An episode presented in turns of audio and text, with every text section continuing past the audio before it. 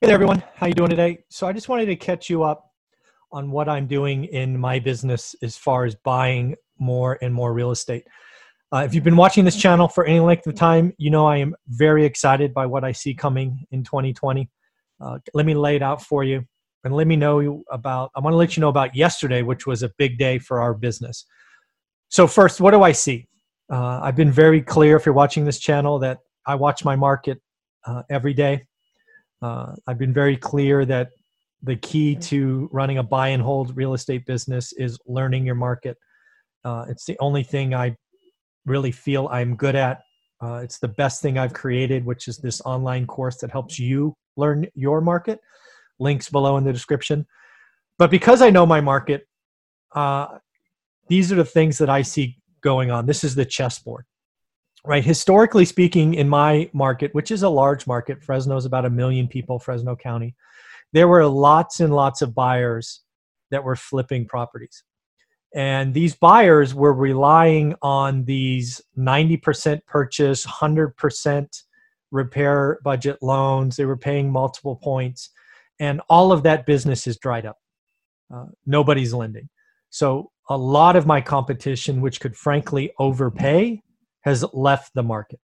Not a lot of these flippers have their own cash.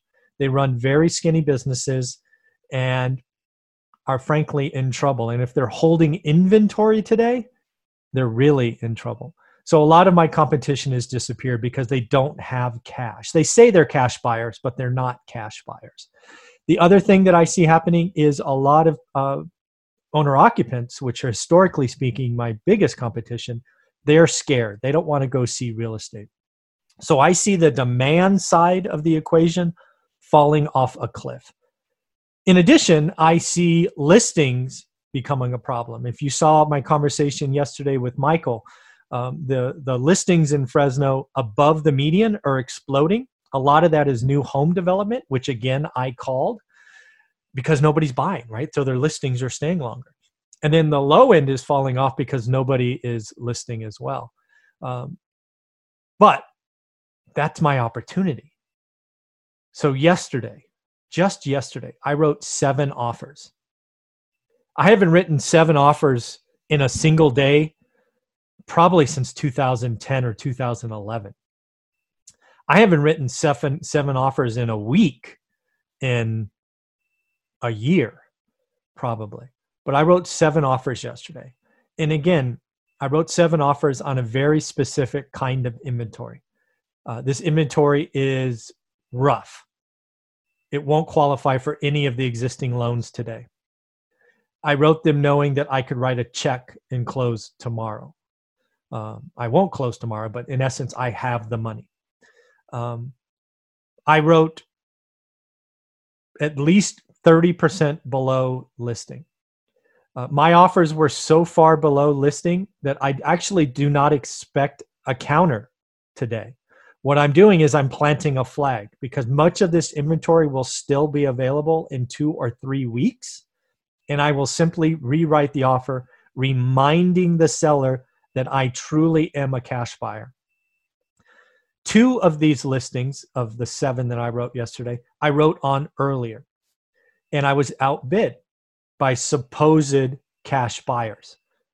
Both times the properties came back because these buyers were not cash buyers. They relied on other people, and these other lending programs have evaporated.